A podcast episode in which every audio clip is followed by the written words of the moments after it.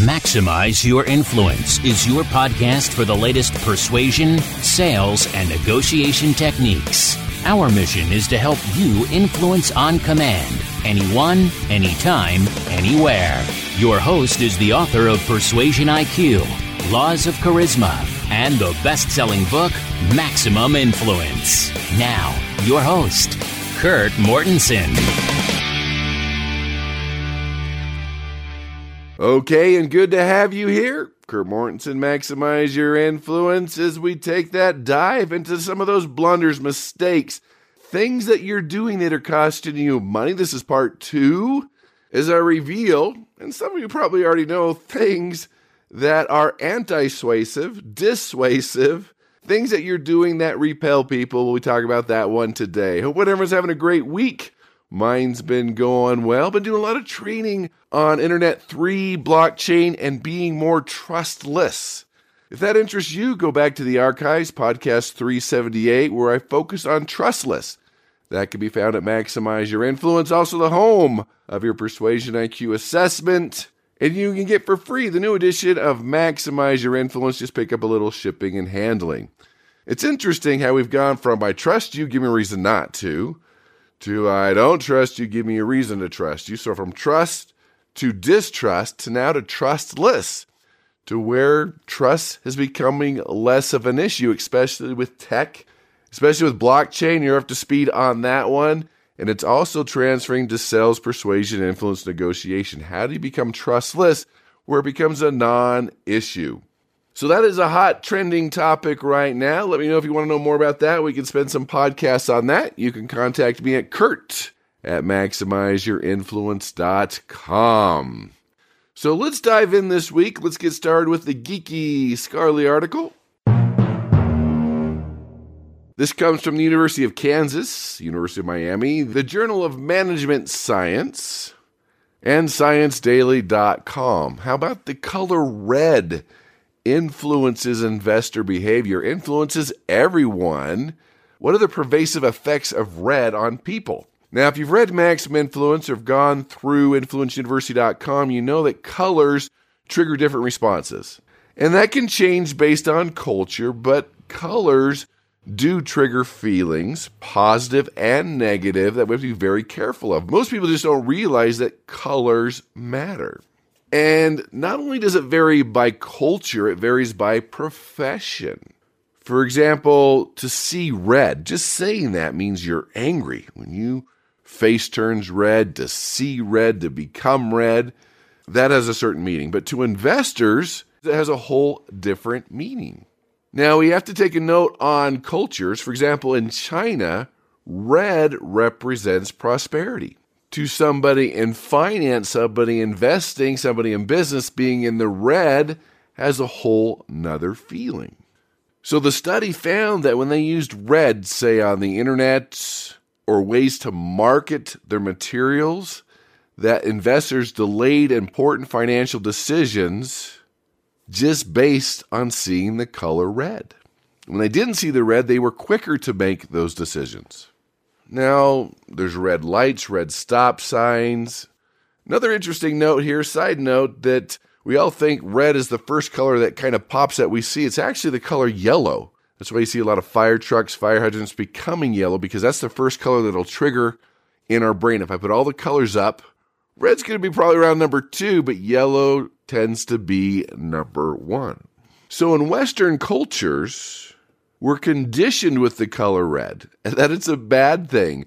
Uh, big red F. If you've ever turned in an English paper, whether it be in college or in school, yeah, everything's marked in red. That's a bad thing. Anything in red doesn't turn out to be a good thing, so we're conditioned to hate the color red.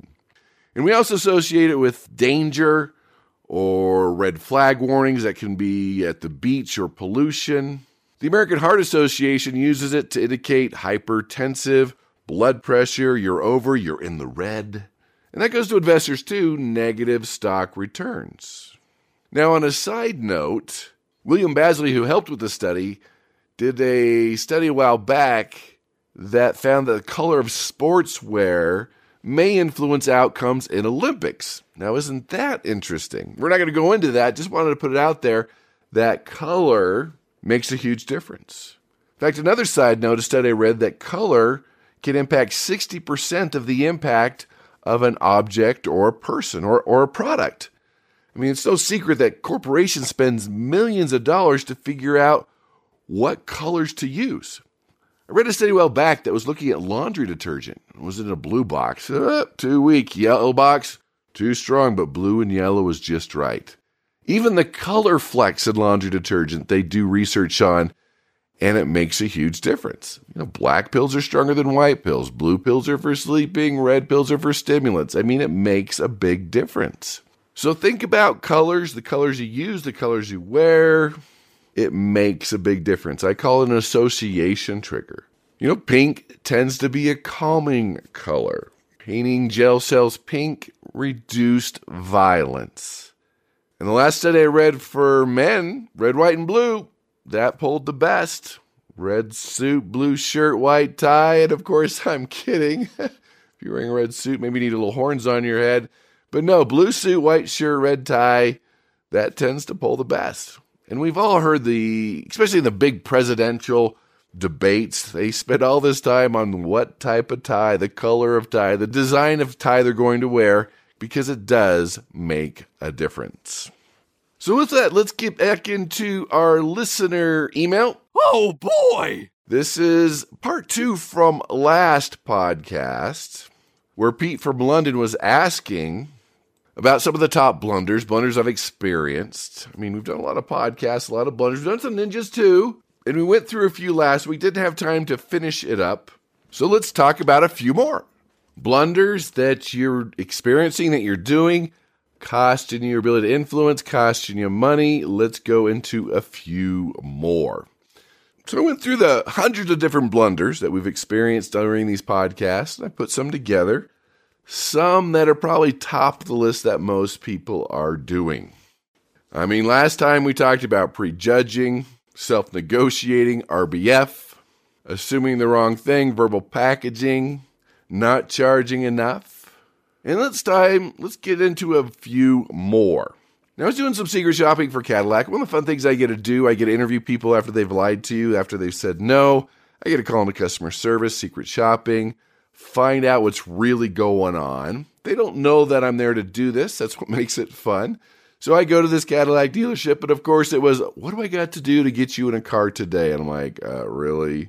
Uh, minus 10 points there, Mr. Cheesy High Lactose person. When has that ever really worked? But they still lead with that. And I just kind of smiled and made a mental note. And he says, What do you want to look at? And I said, Let's look at the Escalades. And he grabs a key fob. We walk out there and he starts the car from 50 feet away. I'm like, Okay, I can turn the key. Hits another thing on the key fob and the back tailgate lifts up all by itself. And I'm like, I can lift the back tailgate. The challenge is people throw these what I call persuasion darts, hoping they stick. They vomit all the features without really looking at the benefits to really find out what that person wants. Because when you look at marketing, feature versus benefits, you have to ask yourself which means. What does it really mean? Why do I really want to join a health club?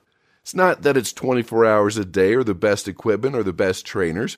I want to look good. I want to feel good. I want to lose weight. And so when you look at features versus benefits, and this is a huge challenge unless you're dealing with a subject matter expert or professional buyer, is that you have to spell out the benefits. You can't assume that people can assign a benefit to it. If I say a car has 450 horsepower, half of you are probably like, yeah, giddy up. The other half, you're like, I don't know what that means. Never assume they can assign a benefit. You ask yourself, which means? Who cares? So what? Get to the point. Who cares you can start the car from 50 feet away? Well, hello. If there's ice on the windows, snow, hot climate, warm climate, who cares if the back tailgate can lift up? You're holding groceries, you have kids, there could be a benefit to that. And he was just vomiting, throwing these persuasion darts, thinking that what he thought was cool, I thought would be cool. Then we got in the car and sat down, and he says it has heated seats. I'm like, oh, I'm always hot. Who cares? What is the benefit of that? So what? Which means you know, cold climate, even a hot climate had air conditioning seats, which I still never got used to when they're blowing air through your pants. But anyway, some people like that. But you know, my wife might like heated seats, or I can keep the pizza warm in the passenger seat with a heated seat. I mean, there's some benefits to that. Or the best thing, he didn't even mention that if you're driving in the summertime, you have one of your kids in the passenger seat, you just, you know, hit the, when they're not looking, hit the uh, heated seat when they're not looking, and two to three minutes later, they start to squirm. Hello, best practical joke ever. and let me know if you also do that. And then he's talking about, okay, satellite radio, 150 stations. Now, you know me, I'm a personal development junkie. I will never, ever listen to satellite radio. I want books on audio and podcasts, personal development at double speed, of course. And with that persuasion dart, that feature, that actually gave me an objection. I don't want this. Do I have to pay more? Is there going to be a hole in the console when I get ripped out? Are they going to bill me every month? Is it going to be impossible to cancel? I didn't need to be thinking about that, but he thought it was the coolest thing ever throwing that persuasion dart there was no benefit at all for me for satellite radio. He's like, oh, camera for when you back up. I'm like, okay, I still look over my shoulder. Who cares? You see where he missed out? He didn't ask why you want to look at the Escalades. He would realize I don't even care about cars. I'm a boat person. I need something to pull a boat. Then he could have said, hey, biggest engine in its class. You won't even know you're pulling the boat. It has this camera so you can back up to the tongue of your boat all by yourself without somebody helping you and can adapt it and customize the benefits to what I was looking for. Huge complaint, huge blunder. In fact, as I interview people after they've lied to you, they're just talking three times too much, vomiting too much, saying too much. And the bottom line is there's probably only three or four things that they're really interested in. If you start vomiting and throwing these darts, you're going to have things to think about. You're going to give them objections you're going to give them a reason to think about it. Big one, huge, don't do it. Ask more questions. Next blunder, and this comes through some of my interviews, other research that I've read. This is old school sales where they teach, they still teach this, they shouldn't, but they do, where you go into someone's office or you look around when you're watching Zoom and you look for the trophy or the picture of the family or the golf clubs or the fish on the wall, and you're supposed to start talking about them.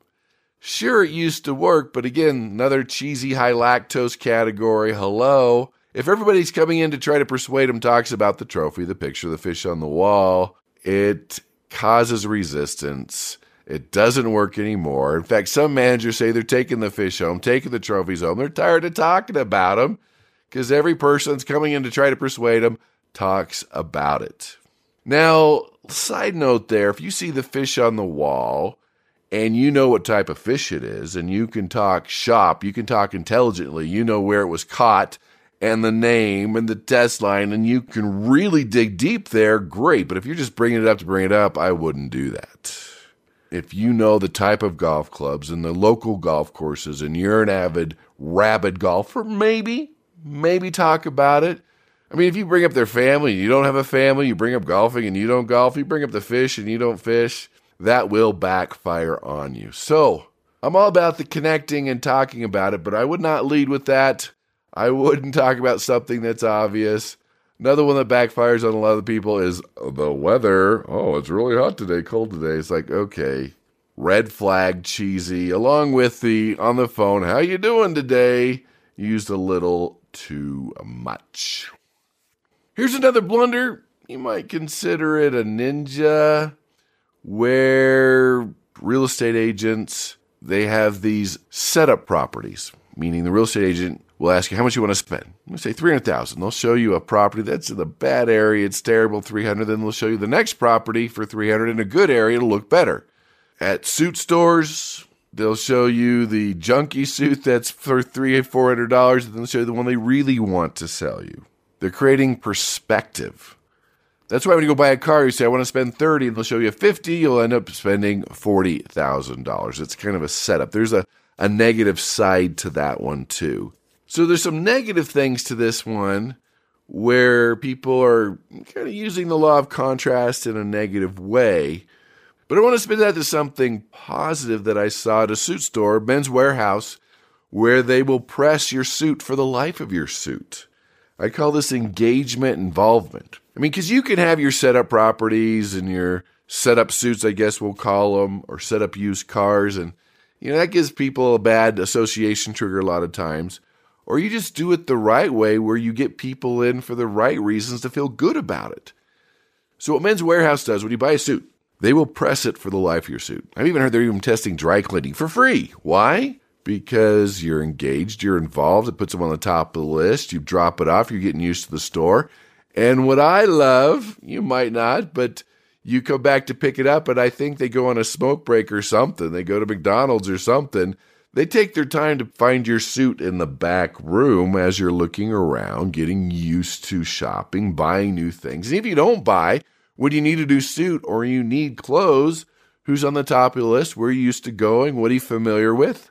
Oh, it would be Men's Wearhouse. So that would definitely be a ninja. Now, you can use the setup properties or the setup cars and maybe sell one car or one thing, but when you take a different approach, get people in for the right reasons, use a law of reciprocity, then you can sell multiple cars, multiple suits, instead of just one and done. Here's what that happened to me. I grew up in California. I was actually doing a seminar down there and was staying at the Queen Mary, which is one of the larger ships in the world. It doesn't go anymore, it's just stuck there in California and you could take a tour. It actually has a hotel there. You can stay there. And I got there. Parking lot was full. Didn't know where to park. Didn't know where to check in. There was a long line at check in. The person was not very polite. I had to walk a long way to my room. The thermostat didn't work in my room. The bed was hard. Were all those things really that bad? Maybe not you have to understand, especially in the hospitality industry, when the first couple things go wrong, whether it be parking, whether it be finding where to check in, whether it be a long line, when the first two or three things go wrong, now I'm looking for everything that's wrong. Now, the first two or three things go right, I'm looking for everything that's right. So it's very important that you make sure the first couple things go right, whether it's a consumer, whether it's be your website, whether it's meeting someone for the first time, that's very, very important. And if something does go wrong, own it, admit it, make it right. You only get so many strikes against you before everything you do is going to be wrong. I remember checking into another hotel and they didn't have my reservations. They're looking for it. The guy says, Let me see whose fault this is. I'm like, wow. Okay. Even if it was my fault, that's not the way to start a conversation, putting somebody on the defensive let's see whose fault that is. So it doesn't matter what the interaction is when you're meeting people for the first time, especially in hospitality, especially if you're developing a relationship, make sure the first couple of things go right. And you can't control everything, but try to control as much as you can. And this next blunder goes to college students everywhere. I teach university courses, but this is also in the workplace. You know, when somebody comes in the beginning of class and says, you know, I've got some commitments. I'm going to leave a little early. Am I going to miss anything important? like, no, I'm just going to talk about stupid things. You're not going to miss anything important. really? We say these things. Can I leave early? Am going to miss anything important? It could be a work meeting, even with your boss. Yeah, I can't make that meeting. Is there going to be anything important? And the boss is not going to say, yeah, go ahead and miss it. We're going to just talk about dumb things. It's not going to be important. They're having a meeting for a reason. They're having a class for a reason. You can't say, Am I going to miss anything important? Will I be set back if I don't do this? Those type of things. Think before you say things. Don't bruise people's egos. Spend a few minutes thinking it through. I mean, it happens every semester all the time. Am I going to miss anything important if I leave early, if I don't do this? I'm like, really? What is that saying about me, about the class, about your boss, about your meeting? Be very, very careful. And final one, it's happened to me while I was flying on a plane. I do a lot with verbal packaging, the law of verbal packaging, how pilots are trained with the words they use. You know, pilots don't say, oh, plane's broke. they say mechanical difficulty. So I had a pilot once that had, was kind of good and bad. The pilot came on and says, we have good and bad news.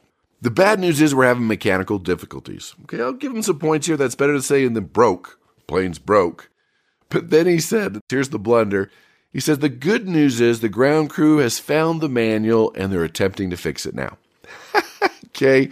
So many things wrong with that. Uh, they need a manual and they're attempting. And Yeah, that does not instill confidence. So make sure you're very careful with the words you use, how you say it. Don't do any of the blunders that we talked about today. It makes a huge difference in your success. Every word matters. Don't be a vomiter. Don't say, Am I going to miss anything important and bruise someone's ego? And realize with the law of esteem that when you bruise someone's egos, it shuts the doors to influence. You enhance it, it opens the doors to influence. So take that to heart. Work on those, especially if you're a self proclaimed vomiter. Work more on asking the right questions, assigning benefits to all the features. Work on something that we talked about today and become more influential. That is the key. But do appreciate you being here. Tell your family, friends, and enemies about the podcast. You can find us under Maximize Your Influence on iTunes, YouTube, Spotify, and iHeartRadio, or go right to MaximizeYourInfluence.com. Our promo of the week is taking your presentation IQ. If you present to one person, to a group, are you just presenting? Are you persuasive? Are you just informing? Or more influential? I have a 10 question persuasion IQ assessment. It's just 10 questions. Go to presentationiq.com and it'll peg your strengths and your weaknesses. And for helping me out and helping yourself out, I'm going to give you the training on how to create the perfect persuasive presentation. Not only the video, but the template on how to do it step by step by step. Follow the formula, you'll be more charismatic, you'll be more influential. So go to presentationiq.com, take your assessment, check that out, let me know what you think and become more charismatic, become more influential, become a better negotiator, because that's the key. You master these skills, you'll be more successful, have better relationships, make more money, and you'll make a difference in the world. So master these skills and go out and persuade with power.